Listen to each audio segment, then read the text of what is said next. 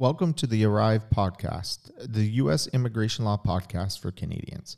I am Jeremy Richards, and I'm here with my business partner and fellow immigration attorney, Christine Jurusik.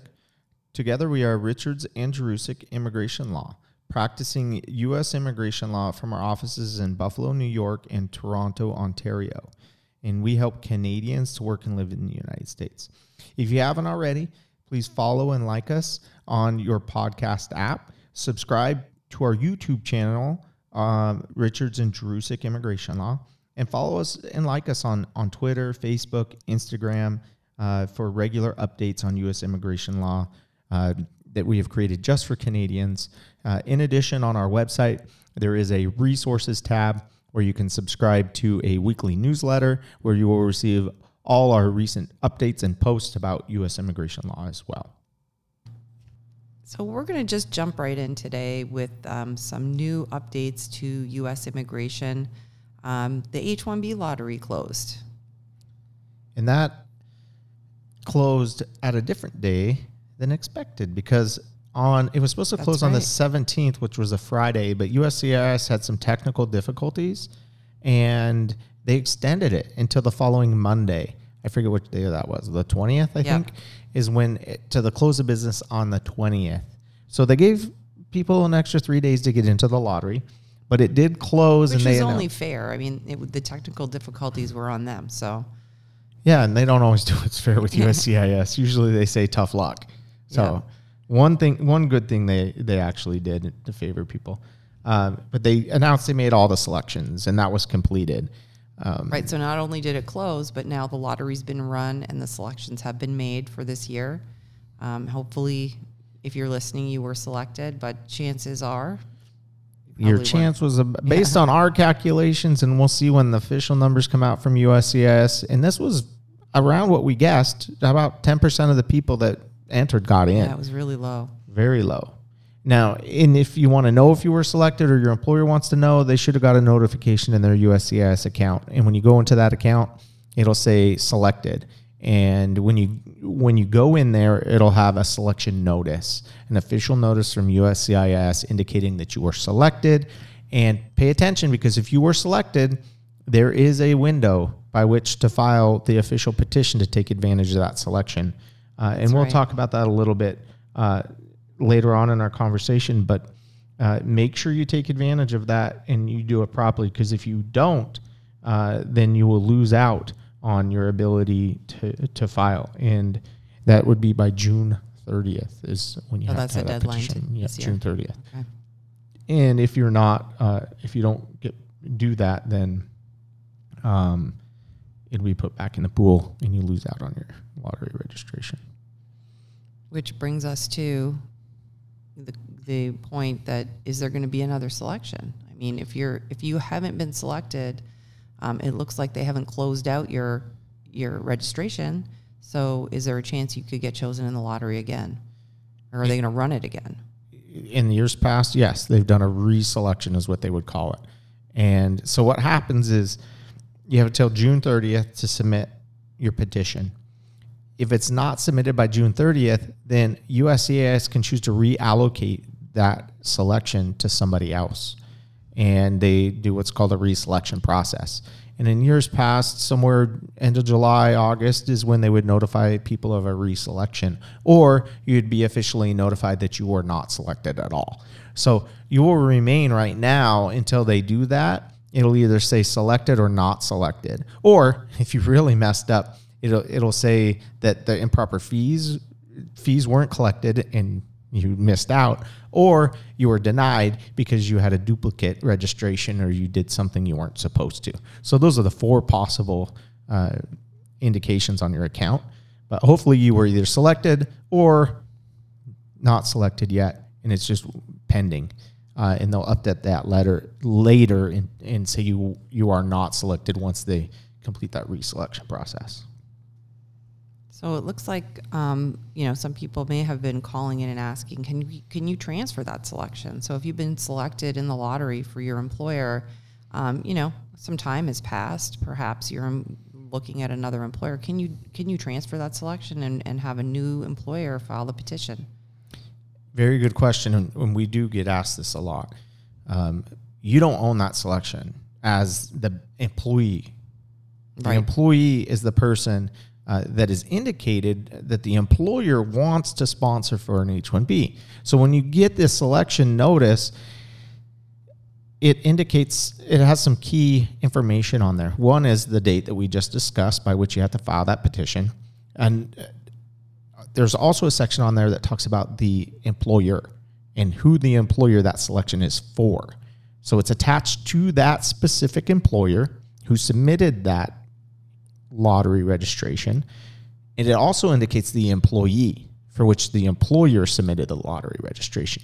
Neither of those can be changed. The employer can't transfer that to another employer who wants to take advantage of it. And they cannot substitute the employee either. And the employee doesn't own it. So the employee can't take that somewhere else. The employer can't assign it to another employer, and the employer can't substitute the employee. If any of those details change, if a petition is filed by an employer not listed, then it'll be denied or rejected. If it's filed for an employee not listed, it'll be denied or rejected. So it is only valid for the employer and employee listed on that selection notice. Right. So uh, USCIS has come out with some um, new updates, letting us know of uh, some changes to their processes and procedures. First one being uh, some changes to timing and filing. And this is an amazing change. And, and- Right, and we, we just we just said that USCIS it- doesn't It's so it makes so much sense. Oh yes. So the, they changed what it means, what what their definition of a timely filing is in response to an agency request. So an agency request would be something such as a request for evidence, of a notice of intent to deny, a notice of intent to revoke, um, Notice of continuance, all of those things. or yeah, any of those where they're requesting something, and on those notices it has a deadline. It tells you you need to reply by in 33 days from this notice, or it'll give an exact date by which you have to reply. Traditionally, what USCIS has done is they've they have only counted your your response as received when they acknowledge the receipt. And that's that was complicated in the past because if you let's say your your action date for USCIS or the date by which they needed to receive your spo- response fell on a Saturday, a Sunday, or even a Monday that was a federal holiday Right. and it was received over the weekend, let's they would count it as a late filing or a late response because it, they don't officially receive it until they open for business the next business day, which could be let's say a Tuesday. But you filed it in a timely manner, they just didn't open it until Tuesday or even a Monday because it got there on a Saturday or Sunday. And they would reject or deny your case because they weren't open. they Yeah. got it and it's sitting in their mailbox, but they didn't open it yet. Well, they changed that. Now, if your case is submitted and it arrives on a Saturday, a Sunday, or a federal holiday, it will count. It, it- they will count it as being timely responded or filed on the next by the close of the next business day. Right. So they add that time. So in some cases, you could get Saturday, Sunday, and a Monday if that's a federal holiday, or a Friday, Saturday, Sunday if the Friday was a federal holiday. Yep. And so it, it could move to the close of business on that Monday or the close of business on that Tuesday, and it would still be considered a timely filing. So Yeah. great. we- I mean, we try to file everything well in advance of that, so there's never any question as to whether it's received in time. But there is instances where it's not possible, or you know, maybe you're an attorney that likes to work at the eleventh hour. Um, you know, this is really going to benefit those practices and and really help people out. So I think it's a good change. Yeah, and in our practice, we typically give a false deadline to our clients. this is when lying to your client is good. you shouldn't lie, but we tell them we give them a false deadline, right? Most of the time, Well, we give them the deadline where two weeks ahead. We need Mm-hmm. it by this date so we can get it in by that date, so that we're not messing around with these filing deadlines. Right, because it's not like we're just submitting their their evidence, throwing, getting it, throwing it in an envelope, and sending it out. We have to add our legal argument to it. So, Um, there's you know work product that needs to be done. So yeah, we we kind of move it up and and Yeah, we give a false deadline so that we can prepare it and have time to get it in there. and get it done correctly. this just gives us a little bit more time, which Yeah, is some amazing. wiggle room, which is nice. All right, and there are a couple more updates. USCIS ended the COVID flexibilities, so they giveth and they taketh away. That went on for wow, how long did that go on? Two plus years Yeah, they did that, yeah. They finally acknowledged that there are no delays with COVID anymore, and they're back to regular regular uh, business. And you're no longer giving they're no longer giving extended uh, response times for those requests. Right. So we had received an extra 60 days um, to respond to those requests because of COVID, um, which was, uh, you know, very nice. And I think a lot of us got used to uh, working within those timelines. But now those timelines are ending. So if you receive a notice, I think it was was it March 20, 23rd or something, 26th. So any notice that's re- that's received um, dated- now yeah, dated now anyway, is is going to be needs to be filed by the actual deadline. No more extra 60 days. and this goes back to what we just talked about, right? Um, that uh, that filing date. So that timely filing would apply to these responses without the additional time to respond that USCIS was giving in that extra 60 days. So if you receive a request for evidence and it has an actual date on the bottom of when you need to reply, then you need to reply by that date. There is no extension anymore. And this applies to anything that is dated by USCIS after March 23rd. Oh, 23rd. Okay. So March 23rd and on, if you got a request from USCIS, that deadline applies. The the US the additional COVID flexibilities are now gone. So make sure uh, you're responding in a timely manner again. One more update. USCIS has updated um, information on ability to pay. So, an ability to pay, uh, if people aren't familiar with that, means when you're doing a green card application for a foreign national, you have to show that you have the ability to pay the wages uh, to the, the foreign national that you're sponsoring. So, if you're saying that uh, you're hiring um, somebody as a graphic designer and you're going to offer them $80,000 a year, uh, you need to be able to demonstrate that you have the ability to pay those wages uh, to that employee. And they've just updated the types of evidence that they will accept to demonstrate that you as an employer have the ability to pay that wage. So they've, they've opened up uh, and they accept more uh, financial evidence than they did in the past. It makes it a little easier on an employer to demonstrate their ability. So we have some uh, recent case results that we've received, um, approvals for clients uh, that have come through recently that are noteworthy. Yeah, so one of them actually this just happened. I don't know what day it is. Oh, this so this was I think Wednesday of last week. So we had a client who entered the United States as a student, and then and this is a Chinese national uh, that entered as a student, and that student uh, then um, converted to an H-1B and luckily got into the lottery. This is when it was easier to get into the lottery. This case has been going on for, man, I would like to say eight eight plus years. Oh, wow. So it's been a while. Uh, went from student to H-1B visa. Then we actually did the green card process for this individual and got a, a perm approved for them. But the wait time for is based on your country. So the wait time for this individual still, if they were waiting with that process, would still be another four years from now. Uh, still be in line for a green card. But that individual entered into a program through the U.S. military, and it was referred to as MAVNI. And uh, through that MAVNI program, the U.S. government promised U.S. citizenship for these individuals, but due to you know due to you know bureaucracy and and everything that's involved uh, with immigration and and politics and, and the military, that process was put on hold, and these individuals were put in limbo. There was only a few thousand that ever entered into it, and most of them ended up leaving the country and not taking advantage at all because wow. they got the shaft from the government. Um, so there was a lawsuit about a year ago. I forget when the lawsuit was settled just recently. It wasn't it wasn't quite a year ago, but it was recently. It was called Calixto, and through that settlement with the U.S. government, the government said, okay, you, or USCIS said, okay, we're going to honor the promise that was made to these individuals, and we're going to get them citizenship. So we filed for our client immediately for U.S. citizenship, and he was approved rather quickly. Within three months, it went from straight from H-1B visa to green card or to Oh, citizen. wow. Never had a green card, and that's not amazing. very common. It's very rare for that to happen.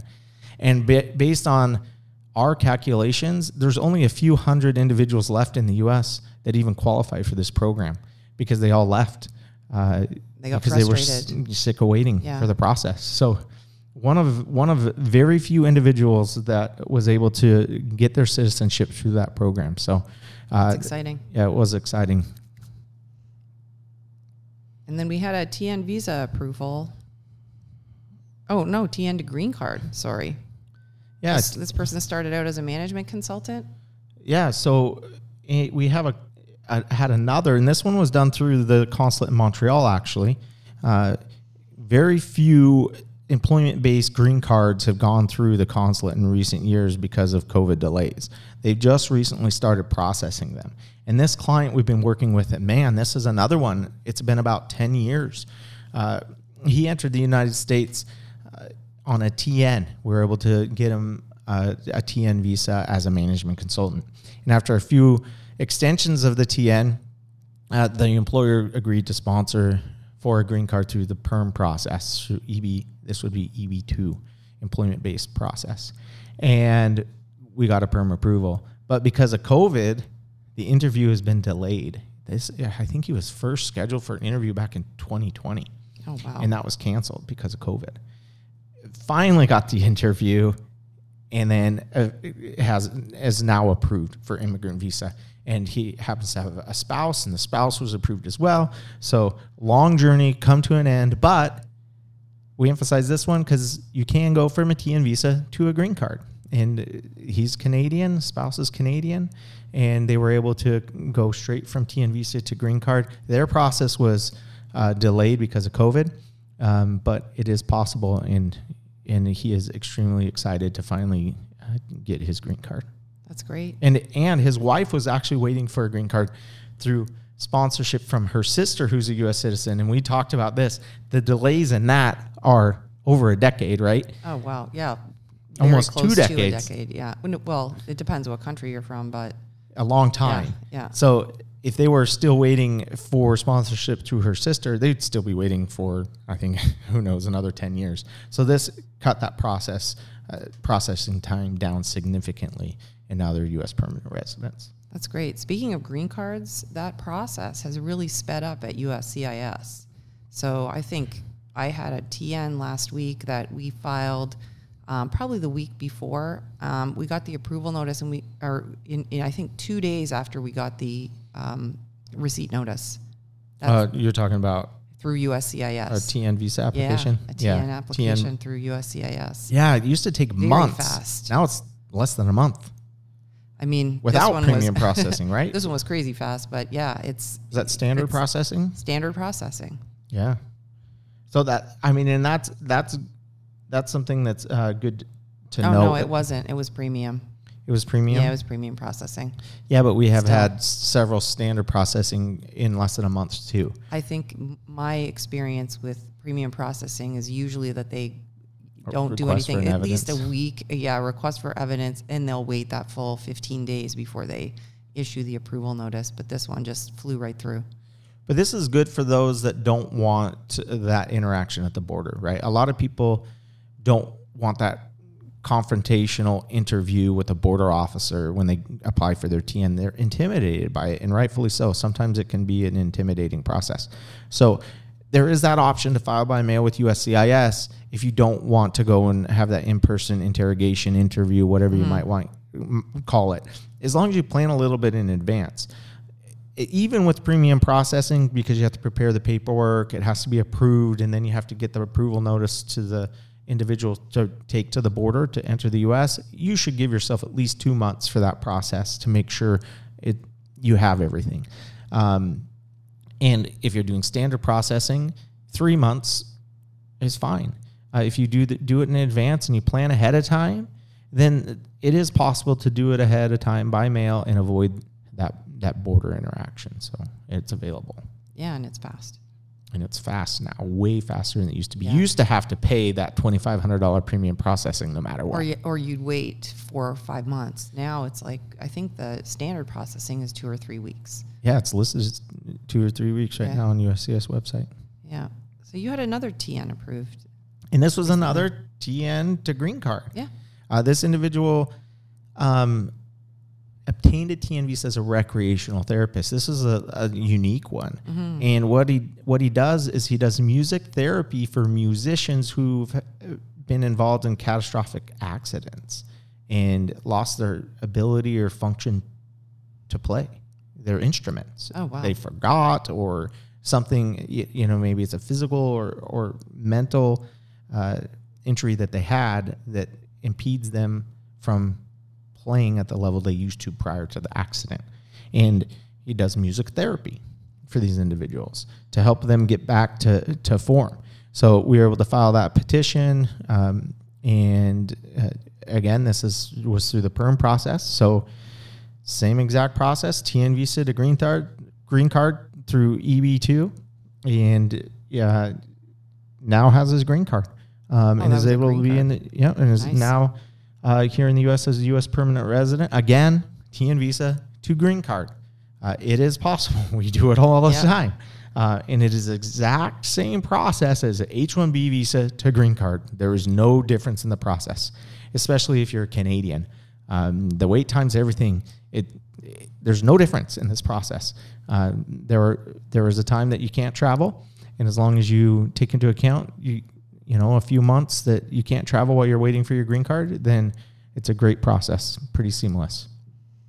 All right, let's move on to some frequently asked questions uh, that we received this week. Uh, one of them was re- with respect to what you can do as a permanent resident. Can you vote in the United States as a permanent resident? We've been hearing rumors that people have been uh, told they can vote in maybe in local elections or state elections, maybe not federal elect- elections, or but there's some confusion out there as to whether or not voting is permitted. Um, even heard stories of people being, uh, you know, told that they can vote by certain political parties and representatives of that party. Um, but it, you know, to be clear, if you're a permanent resident of the United States, you cannot vote At all. at all. This Even if even if the state law says it's okay to vote in your state as a permanent resident, you should not vote until you are a citizen of the United States. it'll impact your ability to become a citizen if you do it before you're a citizen. drastically. So y- if you want to, it, it could impact your ability to stay in this country If they find out, as a permanent resident if they find out that you registered and voted in the United States. And Shauna, she's another attorney in the office. She's the one that represents uh, those in removal proceedings or deportation, as it's more commonly known. She's she sees she's has um, examples of individuals right now in removal proceedings who voted. And then Yeah. they filed a naturalization applica- application indicating that they'd vote, and they found out that those individuals had voted in an election. Now they're being removed from the United States because of that. Right. And these are, you know, legal green card holders, came here legally, went through the process, have had the green card for years, made the mistake of registering to vote. This individual didn't even actually vote. They just, all they did was register. Yeah, well, the one you're talking about registered and voted and did Yes, it willingly yes. and knowingly. Yeah, and that's a big no-no. So, um, if you want to remain in the United States, do not vote as a permanent resident. Your best bet is just to wait till you can become a citizen, become a citizen, and then you can vote in every election you want to. And on that too, so when you when you file for naturalization, they ask if you've ever voted, but they also ask if you ever put yourself out as a U.S. citizen. Sometimes those go hand in hand. You may Yeah, have indicated that you are a U.S. citizen to then register to vote. If you do either of those, that could be very problematic for your green card and ability to get U.S. citizenship. So be very careful who you get your advice from. This political operatives out there, they don't care. They just want your vote. And this happens all the time. Uh, they just want you to go to that voting booth and vote. They don't care what the consequences are for you. Yeah. So be careful. Yeah, you have to care about your own status more than they do, for sure. So, speaking about permanent residence and what you can and can't do, this selective service registration, what is that requirement about? Yeah, and we've had several nat- uh, naturalization applications that we've been working on recently where they're younger individuals because you can qualify for citizenship at the age of 18 um, and apply for it.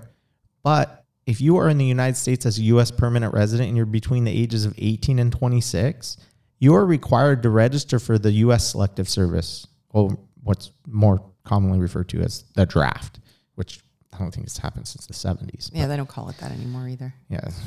What do they call? Serving unwillingly in the military.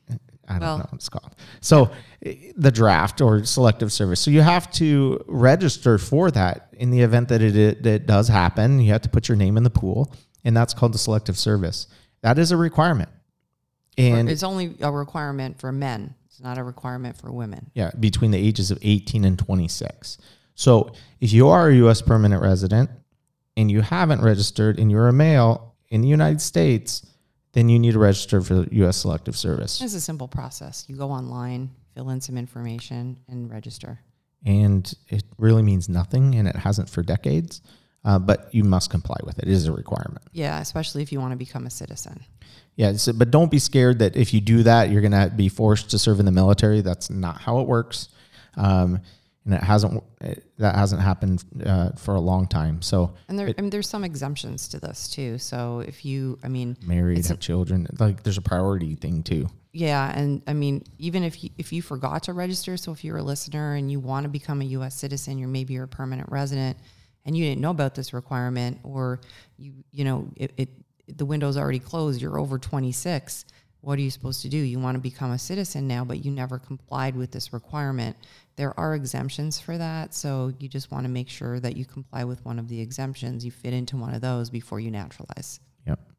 So be careful and make sure you understand your requirements as a U.S. permanent resident. So there's two we've discussed already uh, that could impact your ability to become a citizen. All right, moving on to E2 visas. So, you know, we get a lot of inquiries around that uh, type of U.S. visa, uh, the investor visa, as we like to call it. Um, and, and plenty of people want to know what kind of investments can work and count towards their E2 total because they all want to get, you know, to a level where their investment will help them to be approved with an application you know and and that's often a question we get on the phone how much do i have to invest well it's you know there's no hard line rule it depends on your business but what actually counts towards that number Yeah, and we go this through this with clients too that are trying to put together their investment amount and uh, have that final calculation before they submit their application to the consulate. Um, the short answer is any legitimate business expense for that investment can count. It can be inventory, it can be office furniture, it can be computers, it can be utilities, uh, marketing expense, professional expenses. So if you paid an attorney, if you paid an accountant, if you paid a business plan writer, all of that counts. You can even count uh, goods or um, inventory or equipment that you transfer. Let's say from Canada to the United States, and we've done that many times. yeah Uh, I, we had one that we worked on where the sole investment was um, was a brew. I, I forget what you call it. It was a something to make hops to, for in the brewing process. Their, that was their sole investment. They had made this. Um, it was a distill. I, I can't Yeah, remember what it was to make the know. beer i don't make beer And so. it- they had invested over a million dollars Yeah. in this uh, piece of machinery, oh wow and then they transferred that machinery to the U.S. to open up a brewery in the U.S. That was the sole investment.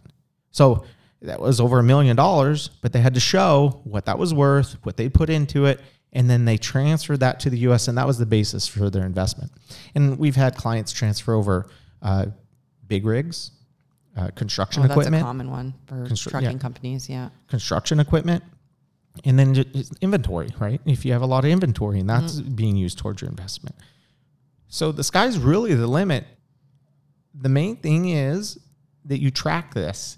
They have to be legitimate. It has to be on paper. You can't know. just say I've seen USCIS take our fees off someone's uh, investment. USCIS does. Yeah, they did. But the I was a little doesn't. insulted, frankly. Yeah, the consulate doesn't. We know that for sure. No, the consulate doesn't, but the USCIS. Yeah, did. USCIS They're does what they You cannot like." count your lawyers, your legal fees towards your investment amount. Hmm. Yeah, they didn't It- like that. Uh, so the so in any event, as long as you can document it, you have it on paper. Mm-hmm. You can show where you got the money, and where the money went, and there's a paper trail for it. If you are relying on existing equipment or goods, you have to have a valuation of it. So you can't just say what you think it's worth. Uh, if, if you're transferring over a truck, for example, well, you have to show what that truck's worth if you want to count the value of it. If you let's say you have a business in the U.S. that requires a vehicle, well, you can purchase a vehicle, and that can count towards your investment too. Yeah. We just did one like that. Um, So one thing that I know we can't include is travel expenses. They don't like that. Travel, hotel stays, That's food not an investment. Well, some people think that it is part of the investment because they 'Cause it's a went to that business ex- expense, right? yeah. And they went to that expense in order to come in and make their investment or whatever they were doing Yeah. in the U.S. But yeah, that is not something we can include. Yeah, it's that that's not considered an investment in the business, Right. in the enterprise. Yeah. Uh, it may be a legitimate business expense, right? Mm-hmm. Uh, that you could write off for tax purposes, but it, it's not considered an investment in that enterprise in the United States. Yeah, that's a good point. All right, let's move on here. So I see we've received another question about trades at, uh, under the TN visa.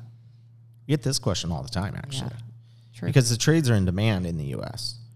Uh, and it, we also get it for a lot of other professions and that uh, are in demand in the U.S., like X-ray techs and sonographers and some other professions too. We won't we won't discuss those right now, but so if you're working in the trades as a welder, boiler maker, carpenter, electrician, mechanic, um, even specialized trades that may deal with aircraft, none of those professions are listed under the USMCA professions list. Just because a profession isn't listed under the USMCA, it doesn't disqualify it for TN status as long as you can show that it fits within one of the professions. So, what a lot of people try to do with these professions, these trades, is they try to fit it under the te- category of a scientific technician, technologist. There's actually a memo that talks about this. And in that memo, it specifically excludes trades from that profession. So you can't qualify under as a scientific technician technologist if you're working in the trades. And those trades are not listed, and they really don't fit in any other profession, um, unless you're an engineer, for example. But in that case, you're an engineer, so you qualify as an engineer. So in general, and I would say in most cases, if you're working in the trades, you're not going to qualify for TN status.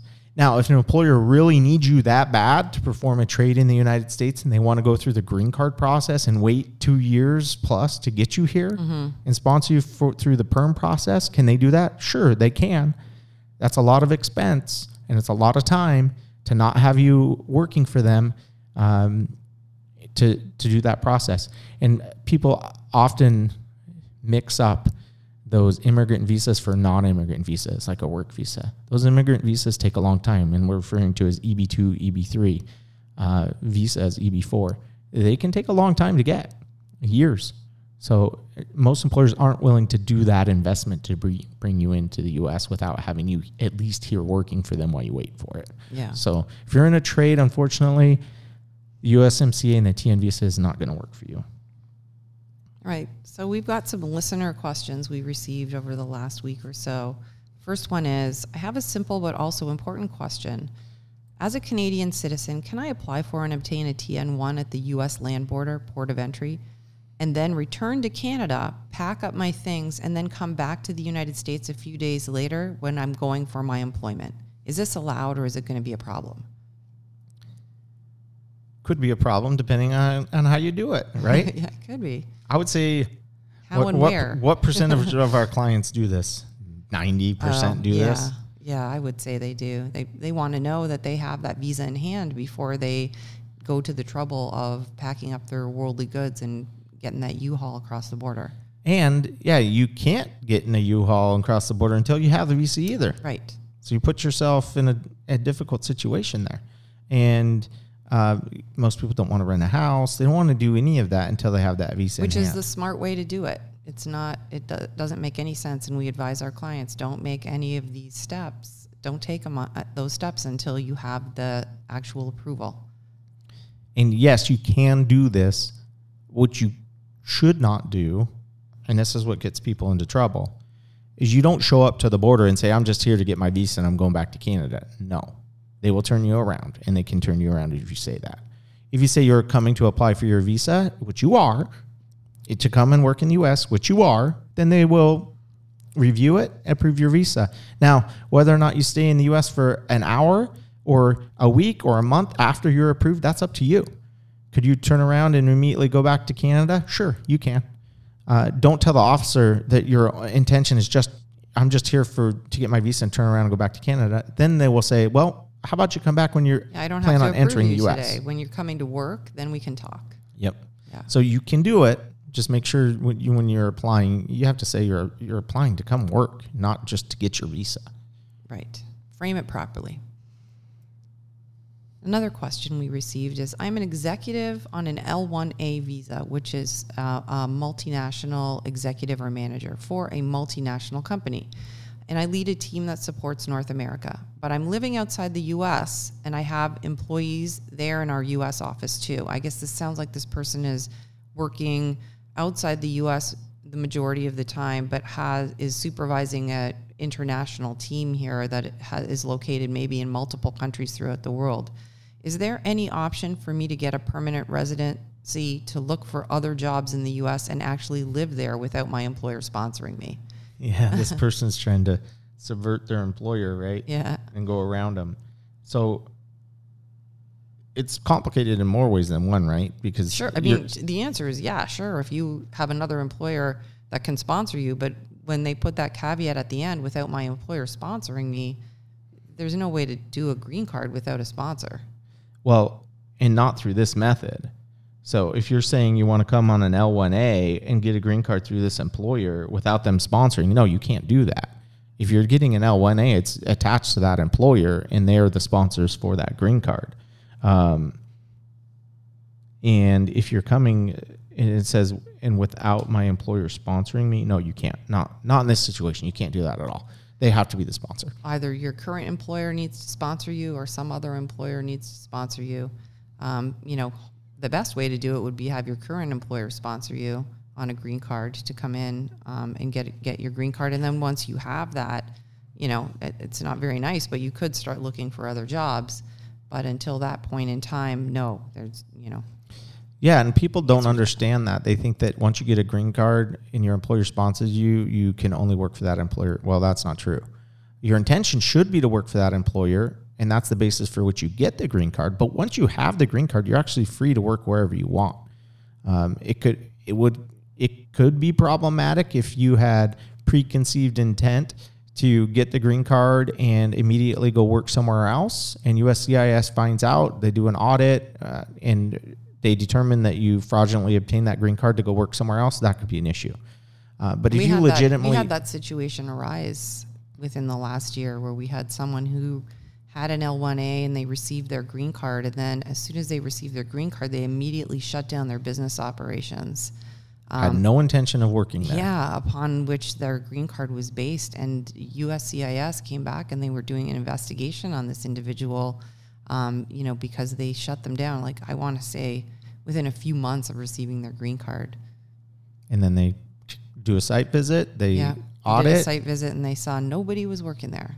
revoke that green card. Yeah, it's a possibility. So And not only that, then you can also face issues of fraud, right? If you Mm-hmm. if they determine you did that fraudulently, then you could receive a bar for fraud. Not a good thing. All right. Question number three Can a Bachelor of Fine Arts degree with a major in film and television qualify for a graphic designer TN visa? Our company is a sales company dealing with motorcycles and parts, and I've been a person identified by the firm. Oh, but the firm film and television major makes us feel uncertain. Please advise. Ooh, interesting. I actually just had a call very similar to this. Yeah, you did. I thought this one was going to was talking about one. that call, and then I saw the motorcycle angle. So yeah, maybe these graphic designers work in all sorts of industries, which is great. Um, I had a similar call, but it was a tattoo artist, Right. And want to know if you could get a TN um, graphic designer as a tattoo artist. So I would say the answer is, can you get a graphic design TN doing this job? I, I would say absolutely. The job sounds like it would qualify for the position of a or the profession of a graphic designer. I think the the company's ultimate concern here, though, is um, the degree, and that's a legitimate concern. Now, and I, I, I guess I had Uh, the I mean- advantage of just researching this and looking at the Department of Labor OOH for a graphic designer, And for a Bachelor of Fine Arts. and for a Bachelor yeah. of Fine Arts. So I just looked at this literally minutes ago. Um, but if you look up graphic designer under the Occupational Outlook Handbook for the Department of Labor, and it talks about a graphic designer and how you qualify, it says you can qualify by having a bachelor's degree in graphic design or in fine arts in a closely related field. So it doesn't shut the door if you have a degree in uh, Bachelor of Fine Arts. It's actually the field that graphic design falls under. Now, when you're when you're analyzing this and determining whether or not this specific degree would qualify, then it goes back to a memo that was released by the um, U.S. Immigration that talks about closely related and what is closely related. Um, and we generally use a 50% rule when we when we look at it. If you're looking at this individual's transcripts and their degree, well, if they have a degree in film and television, what course load in that degree actually entails graphic design? Yeah, what, what is related to graphic design? So you may be able to identify maybe they had a minor in graphic design and they took 50% of their course load in that area or in classes that were related to it. This person might qualify. And even if it's not obvious on its face, depends on how bad you want that worker. Maybe you don't go to the border because it's too big of a risk. I would say the border, the border's harder to get these cases approved than it is by mail with USCIS. What you can do is you can file and see what USCIS says. You can file the petition with USCIS, make the best case possible that it's closely related. Who knows? USCIS might approve it. Mm-hmm. If they don't approve it, they'll let you know before they deny by issuing what's called a request for evidence. And if that request for evidence comes back and you don't think you can overcome it, then you could withdraw your application and give up on the process. But if you really need this individual, they meet your qualifications, and you can't find anybody else, you file by mail with USCIS, see what they say. They could approve it, and the individual would then show up to the border with an approval notice and be on their way. And so, um, closely related is difficult. You, with closely related, you, you, you never really know until you actually try. Um, but if it's too far off, then I would say it's not worth trying.